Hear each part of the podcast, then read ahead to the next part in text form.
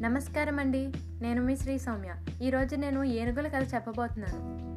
కథ పేరు చిన్నారి స్నేహం. అనగనగా ఒక ఊళ్ళో రెండు పిల్ల ఏనుగులు ఉండేవి.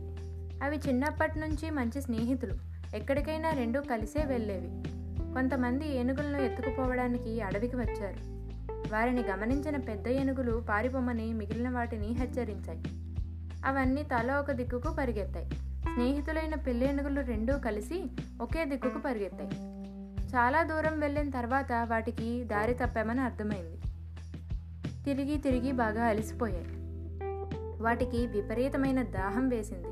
నీళ్ళ కోసం వెతకసాగాయి. కనుచూపు మెరలో ఎక్కడా నీళ్ళు కనిపించలేదు. నీళ్ళ కోసం వెతుకుతూ చాలా దూరం వెళ్ళాయి. ఒక చోట గుంట కనిపించింది. కానీ దానిలో నీళ్ళు చాలా తక్కువగా ఉన్నాయి. రెండేనుగులకి సరిపడినన్ని నీళ్ళు లేవు. అసలే అవి చాలా దాహంతో ఉన్నాయి. ఎక్కువ నీళ్ళు తాగితే తప్ప వాటి దాహం తీరేట్లు లేదు.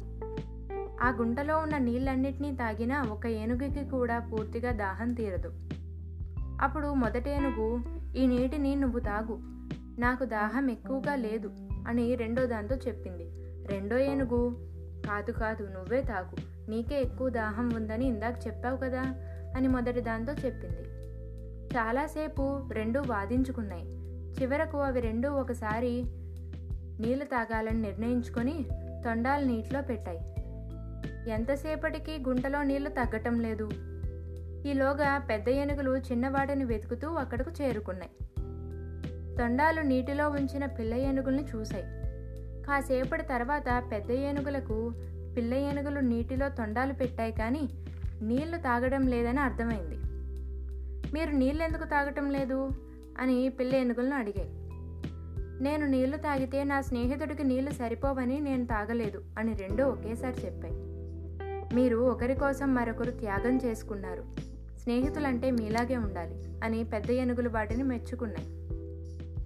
గుంటలోని నీళ్ళను చెరిసగం తాగి దాహం తీర్చుకోండి అని సలహా ఇచ్చాయి. నీళ్ళు తాగాక అన్నీ కలిసి అడవిలోని తమ ప్రాంతానికి తిరిగి వెళ్ళాయి. ఈ కథలో నీతి ఏంటంటే పరస్పరం అర్థం చేసుకున్నప్పుడే స్నేహమైన వేరే ఏ బంధమైనా పది కాలాల పాటు సజీవంగా ఉంటుంది. ఇదండి ఈరోజు కథ. అందరికీ నచ్చుతుందని ఆశిస్తున్నాను. మీరు వినండి నలుగురికి వినిపించండి. ధన్యవాదములు.